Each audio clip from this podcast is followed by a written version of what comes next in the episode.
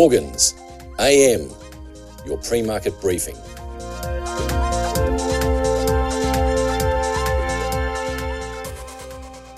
S equity markets uh, mixed overnight, Dow rising one hundred four points or zero point three percent.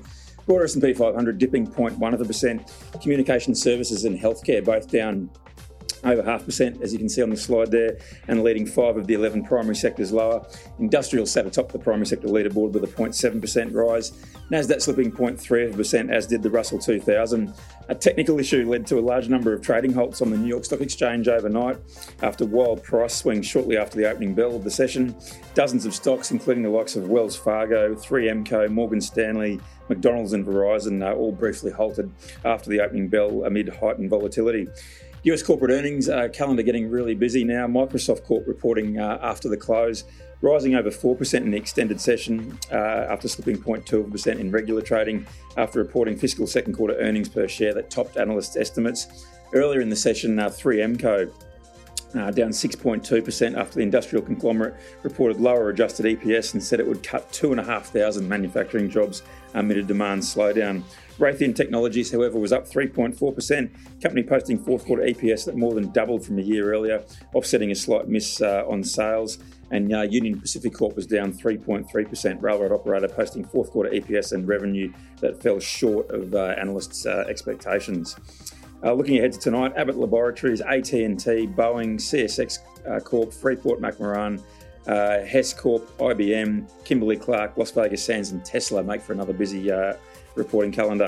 On the U S economic data front, uh, a flash reading of the S and P Global Manufacturing P M I edged up to forty-six point seven uh, in January from a thirty-one month low of forty-six point two in December. Services P M I rising to a three-month high of forty-six point six uh, in January. And something of a surprise in that survey, executives actually expressing more confidence about how the economy would perform over the next year.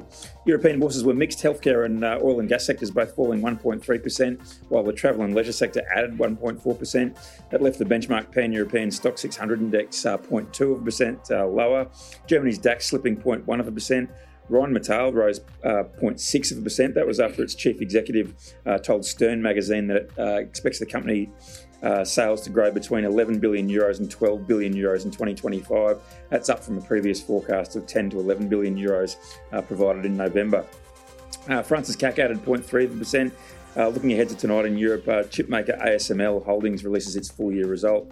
Economic data front, it was also P M I releases uh, in Europe. Composite P M I for the Eurozone rose to a better-than-expected seven-month high of fifty point two in January versus consensus expectations uh, for a more modest forty-nine point nine. London's F T S E one hundred eased zero point four percent, investors mulling a surge in public borrowing and news that U K business output fell in January at the fastest rate uh, in two years. Associated, Associated British Foods falling two percent.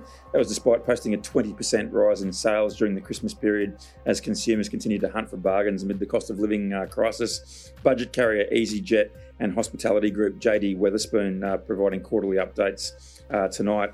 Base metals were mostly firmer, however copper slipped about zero point two percent to be trading uh, just above four dollars twenty-three a pound. Uh, elsewhere, nickel gained zero point nine percent, aluminium with a zero point six percent gain, uh, and zinc also up zero point six percent. No spot iron ore pricing uh, once again, given Singapore was closed for a second day in a row uh, for the Lunar New Year celebrations. Gold futures uh, settled at a fresh nine-month high, climbing six dollars eighty or zero point four percent to one thousand nine hundred thirty-five dollars and forty cents an ounce, highest close since the twenty-first of April. Oil prices retreated, W T I down one dollar forty-nine or one point eight percent to eighty dollars thirteen a barrel. Brent shedding two dollars and six cents or two point three percent to eighty-six dollars thirteen a barrel. Uh, that fall coming a day after uh, Brent logged its highest close since the twenty-second of November uh, last year. Treasury yields in the U S declining across the maturities. ten-year Treasury yields are down five point five basis points to three point four seven percent and the two-year note yield slipping two point six basis points to four point two one percent.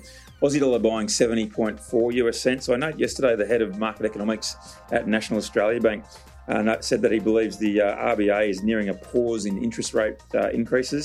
Uh, N A B believes the R B A will hike interest rates by twenty-five basis points in February and March before pausing thereafter. Uh, that scenario would see the official uh, cash rate peak at around three point six percent. On the uh, Australian economic calendar today, fourth quarter consumer price inflation figures and the Westpac leading index uh, for December.